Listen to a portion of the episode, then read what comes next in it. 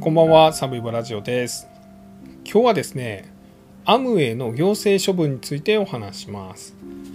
これですね、2022年の10月14日、つい昨日かな、消費者庁が日本アムウェイに、行政処分を出しました。で、この日本アムウェイっていうのは、いわゆるネットワークビジネスとかマルチ商法とか言われるんですけど、法律的には連鎖販売取引っていうのをやってまして、この連鎖販売取引を取り締まる特商法、特定商取引法っていうのがあるんですけど、これに違反した。で、何が違反したかというと、会社名とか目的を言わずに勧誘した。これがこの特商法違反に当たるんですけども、これを一部会員がやっていたということで、このアムウェイ自体が取引停止命令、6ヶ月間取引しちゃダメですよという行政処分が出たという、こういう話です。で、今日はですね、アムウェイって何っていうお話と、この行政処分についてもう少し詳しくお話しさせていただくのと、このマルチっていいの？ダメなの？というようなお話ですね。あと、このマルチにおけるトラブルの具体例のお話をちょっとさせていただきたいと思ってます。あとはちょっとこれからの懸念点ですね。懸念点というのは簡単で、成人年齢が、今年4月やったかな、引き下げられました。20歳から18歳に。なので、簡単に言ったらトラブルを抱える年齢が下がったということです。今までは20歳以上にはですね、契約が結べなかったんですけども、18歳からもう勧誘されるようになったんで、簡単に言ったらもう騙される人が増えてしまうような状況になっているということです。ではまずこのアムウェイって何というところなんですけど、よう知ってはりますよね、皆さん。僕ももう学生ぐらいの頃からアムウェイの名前は聞いてました。僕が大学ぐらいの時ですかね。このポッドキャストでもお話ししましたけれども、高校のクラブの先輩が電話かけてきてくれました。トゥルトゥルカチャ。あ、もしもし。ああ、サムイボ、何してんの？俺やけど分かる？ああ、何々先輩ですよね。あ、お久しぶりです。今度さ、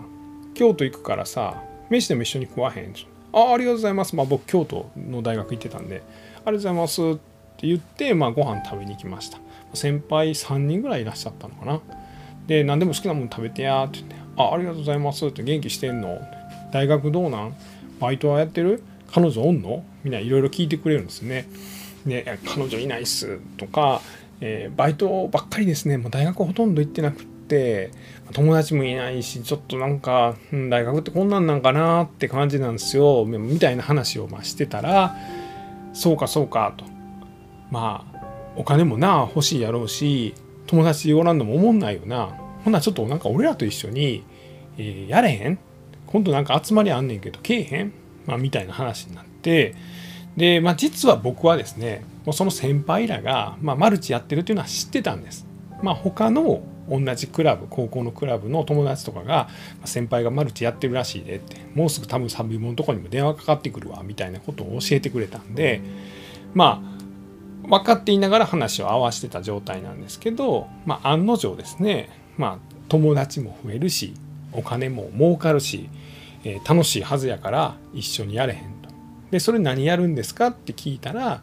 実はスーパーファックスっていうのがあんねんと。これがパソコン並みの機能を備えたファックスやねんと。もちろんファックスとしても使えるし、メールも送れるし、なんかこう、データなんかを管理したりとかできるっていう、そんなすごいファックスやねんと。これを俺らと一緒に売れへんかと。もちろん1台は買ってもらうよと。いくらですか？25万とか30万ぐらいって言ってましたね。高っと思いましたけど。で、これをサムイボが紹介してくれたサムイボの友達が買ったら、このお金の一部がサムイボに入るよと。で、さらにサムイボの友達が会員になって、その友達がまた別の会員を作れば、その全部のお金の一部がサムイボに入るよと。すごいやろと。いうような話を教えてくれたんですね。で、僕はすみません、ちょっとほんまにお金なくて、彼なんかすぐ用意できるし、なんやったらそのやり方も言うしって言って、いやいやちょっとそれは無理なんですっつって、逃げ切ったんですね。きっとこんな経験多くの方がされてるんじゃないかなと思います。正直もう25年ぐらい前の話ですけど、その頃同窓会とか行ったら何人かに1人はそんなこと誘ってくるやつがいましたね。で、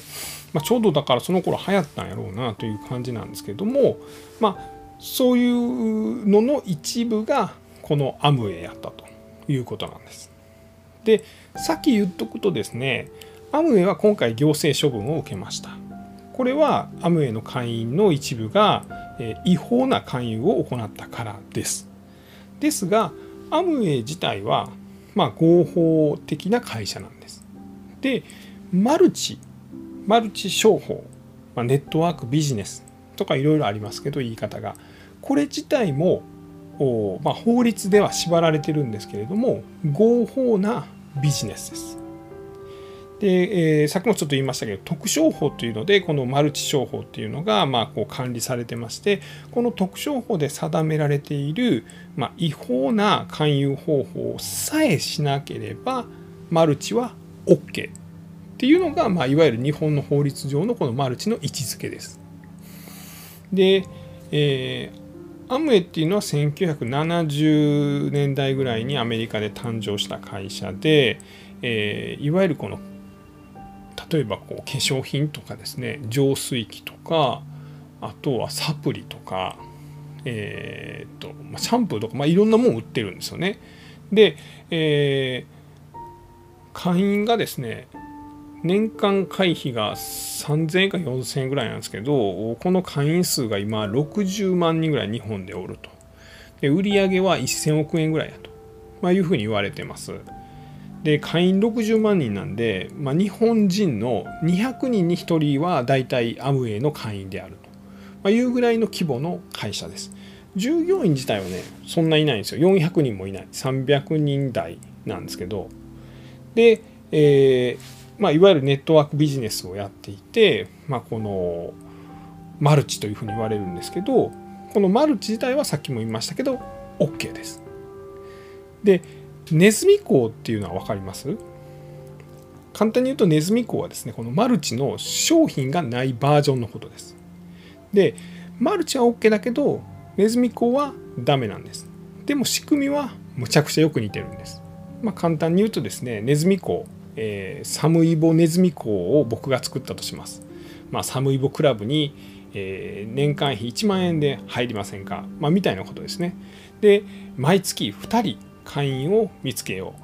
う、みたいな決まりを作ります。で、1ヶ月目は僕が友達2人も誘えるかな、2人を頑張って誘います。で、それぞれに1万円会費をもらいます。で、その友達には、君たちも毎月2人会員を集めてくださいと言います。そしたら2ヶ月目は僕が誘った2人が、全員が2人ずつを探すので、これで 1,2,3,4,5,6,7,8,9 人になりますよね。で、その翌月は18人になるのかな。で、これがどんどんいわゆる2乗ですかね、で増えていくっていうような感じです。で、これがですね、要は僕が誘った人は1万円を最初はもらうんですけれども、その人がさらに誰かを誘うと、その人にもですね、この1万円のうちの何割かがバックされるというようなシステムなんですね。なんで、大体これがですね、27ヶ月ぐらいで破綻するというふうに言われています。で、なんでネズミ講が27ヶ月で破綻するかというのは、これは実は数学的な方程式みたいなのがあって、それで決まってるんですけども、倍々というか、2乗2乗2乗みたいなのが増えていくので、要は27ヶ月経つとですね、もうそれ以上は広がれないというぐらい増えてしまうからなんですね。で、何割かがバックされてはいくんですけど、自分も会員見つけていったら。でもある程度経った以降の人たちはですね、どんだけ人を集めても自分の取り分は絶対に最初の方に入った人には勝てない、自分が払った金額よりも多くはゲットできないということで、このネズミ講っていうのはいつか必ず破綻するということでダメよと、ネズミ講自体は禁止されています。ですがこの仕組みを使ってここに商品の販売というのをプラスしたのがマルチ商法なんです。会員はですね、さっき言ったネズミ講のように会員が会員を誘って、さらに誘われた会員が会員を誘って、どんどんピラミッドが膨らんでいく、大きくなっていく、ピラミッドの裾野が大きく広がっていく。これもネズミ講もマルチも仕組みとしては一緒です。ですがネズミ講は商品がないんです。ですがマルチは商品がある。なので会費の何%かがバックされる以外に、会員になることによって、例えばアムウェイだと商品、シャンプーとか浄水器とか健康食品とか化粧品とかが 20% から 25% の価格で買うことができる。でそれを 100% の値段で売ると、20から 25% が利益として入る。このネズミ講的な部分だけじゃなくて、商品も販売することができる。こういうことで、OK というふうになってるんですね。でさらにアムウェイではですね、いわゆるこのネズミ講的に膨れ上がっていくと、最終的に絶対27ヶ月で破綻してしまうんで、そうならないようにある程度三角形が大きくなると、それが分離独立するような、また別の仕組みも作ってます。なのでこのマルチ商法、マルチレベルマーケティングのこのビジネスモデルが破綻しないような制度設計も行われているんですね、アムウェイは。でこの辺がですね、時代の中でですね、いろいろトラブルはありながら今なお続いていっているというような、部分なんですね。簡単に言ったら統一教会と似てますよね。いろいろトラブルはあるけれども違法ではない状態で今存在しているということです。過去には霊感商法で大変なことは何回もいろいろあって、中には亡くなった方もいるし、被害者もたくさんいるけれども、今はそこまでやばいことはやっていないと。法律の中で縛られていてできていないというのが正しいかもしれないですけど、そういう状態で存続しているということです。でさっきも言いましたけど、国内に60万人会員がいますんで、あなたの周り、僕らの周り、多くの人がこれで実際にビジネスをやって、その収入で生活をしているという人も実際たくさんにいらっしゃるということなんですね。ではそんなアムウェイなんですけども、そんな中でもトラブルは起こってるんです。でそれが大体どれぐらいのトラブルが起こっているのかとか、実際何が一番トラブルになるのか、みたいなところを見ていくと、まずね、マルチ商法自体は合法ではあるんですけども、特商法に違反してしまうと違法になる、そういう状態なんですけども、マルチ商法の苦情が年間で1万件ぐらい、消費者センターですかねに寄せられます。でこの中にアムウェイの苦情というのがどれぐらい来るかというと、大体年間300ぐらいです。だから決してビジネスとしては大きいけれども、苦情の数が圧倒的に多いかというとそこまでではない。ただ年間300件来るんですからね、そこそこやと思います。で、アムウェイ自身はですね、実は例えばですね、会員になります。僕が誰かに誘われてですね、僕はアムウェイの会員になります。で、実際に商品を買います。でこの商品をですね、本当やったらこのアムウェイのルールにのっとればですね、僕が誰かに売っていくわけなんですけど、こんなんよう売らんわと。で、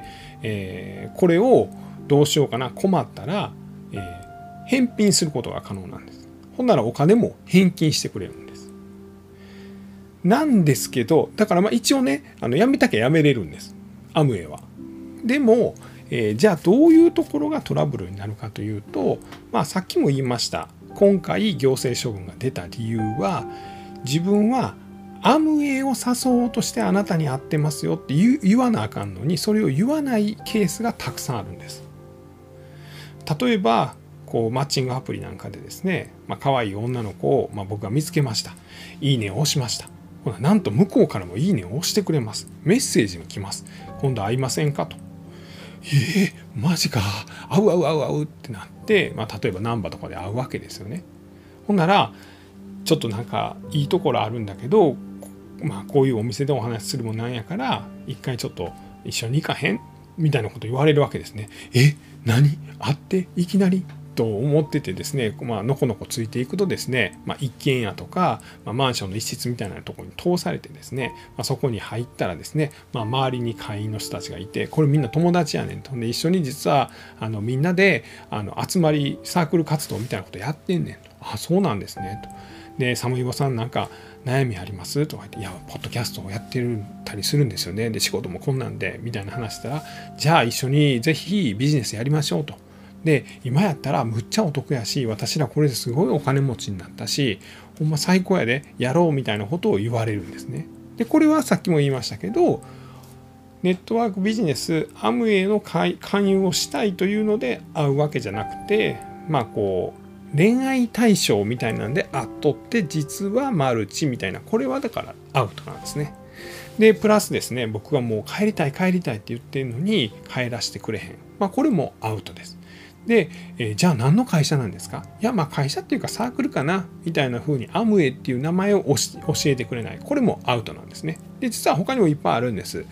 代表は誰ですかって言ってちゃんと教えてくれないとか、まあ、そんなんもダメとか、あとはこの化粧品使ったらもうお肌ツルンツルンもう最高やねんとか、この病気も治ってんとか、まあ、そんなとこまで言ったらアウトとか、まあいろいろあるんです。で実際これ入ってしまったらどういうトラブルが起こるのかというところです。まあ人によったらですね、ほんまにアムウェイのやってることに同感してですね、共感してですね、まあ、実際この 3,000、4,000 円ぐらいの会費を払ってアムウェイの会員になります。でアムウェイの商品を自分がまあ買います。 20%、25% オフで、でそれをまあ家族とか友達にも売ります。これで儲かる人もいるのはいます。ですが何が問題かというとですね、大体この時に狙われるのは若者なんです。社会経験が薄い若者が狙われます。で囲まれます。会員になります。で会員になったら早速、商品を買ってそれをみんなに売っていこうということで、商品を20万とか30万とか下手したら300万とかそれぐらいの量を買わされる。いやそんなお金ないですよって言ったら、いや大丈夫大丈夫と、今消費者金融で借りたら1個のところでだいたい50万ぐらい借りれるから、3社から借りたら150万、これはいける。会社どこ、あどこどこ、あそれやったらもっといけるわ、300万までいけるわ、300万やったらね、そうやね、10年間でだいたい毎月3万か4万ぐらい返したらいけるぐらいの額やけどやってみいひん、まあ、みたいなことで口車に乗せられて、消費者金融からお金を借りて、まあ、100万とか多かったら300万とかそういう借金を背負ってしまうんですね。でこれを本当にですね、まあ、こう借金背負った段階でもまだ引き返せます。まあ、要はアムウェイに電話してですね、商品300万円分買ったけど私は返金したいって言ったらアムウェイは OK なんです。はい返金しますよ、返品してくれたら返金しますよって言うてるんですけど、ここでどういうトラブルが起こるかっていうと、今度は誘った人から呼び出されるんですね。なんか商品返品したんやって、サムイボさんあんなに喜んで買ってくれたし、私もサムイボさんのこと思って勧めたのに返品するなんてショックやわ、まあ、みたいなことを言われちゃうんですね。でその時に、まあ、強い気持ちでですね、いや返品しますと、すみませんけどもうやめますと言ったら大丈夫なんですけれども、ああやっぱそうですか、すいません迷惑かけちゃって、それやったらやっぱ返品やめときますってなると、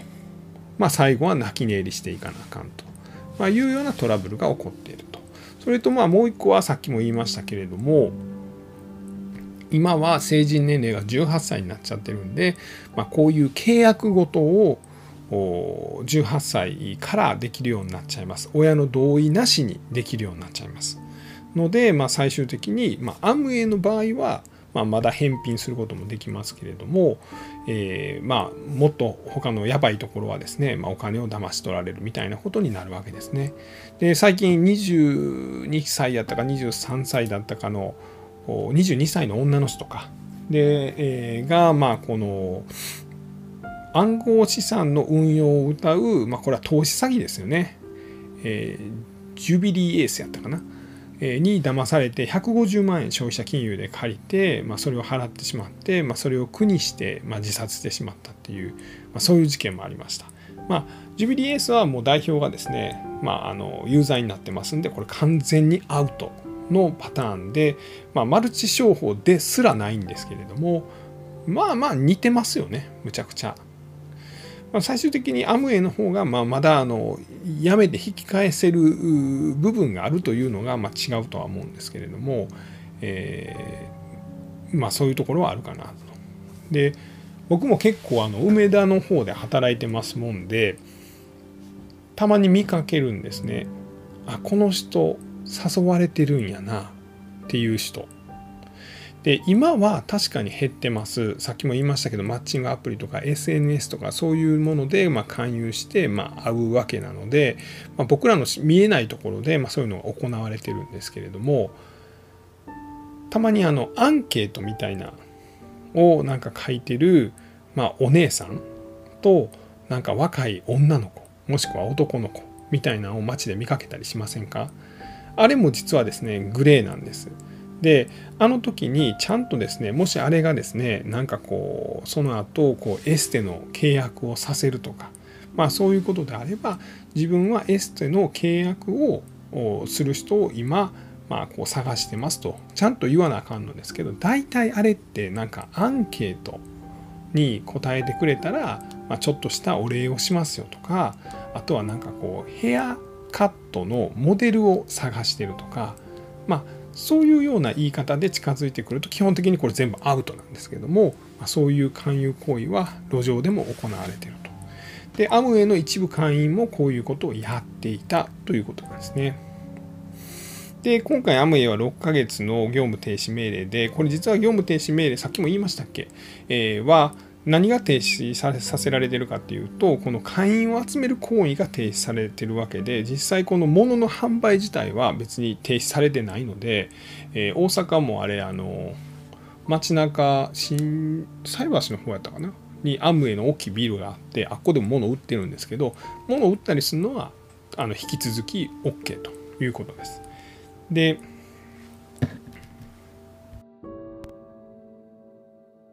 まあ、それでアムウェイ自体も結構街中で勧誘してるんですね。で、そんなのをなんか結構摘発してる YouTuber さんもいらっしゃいますよね。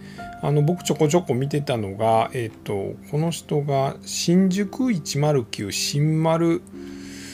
という、まあ、YouTube をやってらっしゃる健三さんという方ですかね。結構若い方なんですけど、この人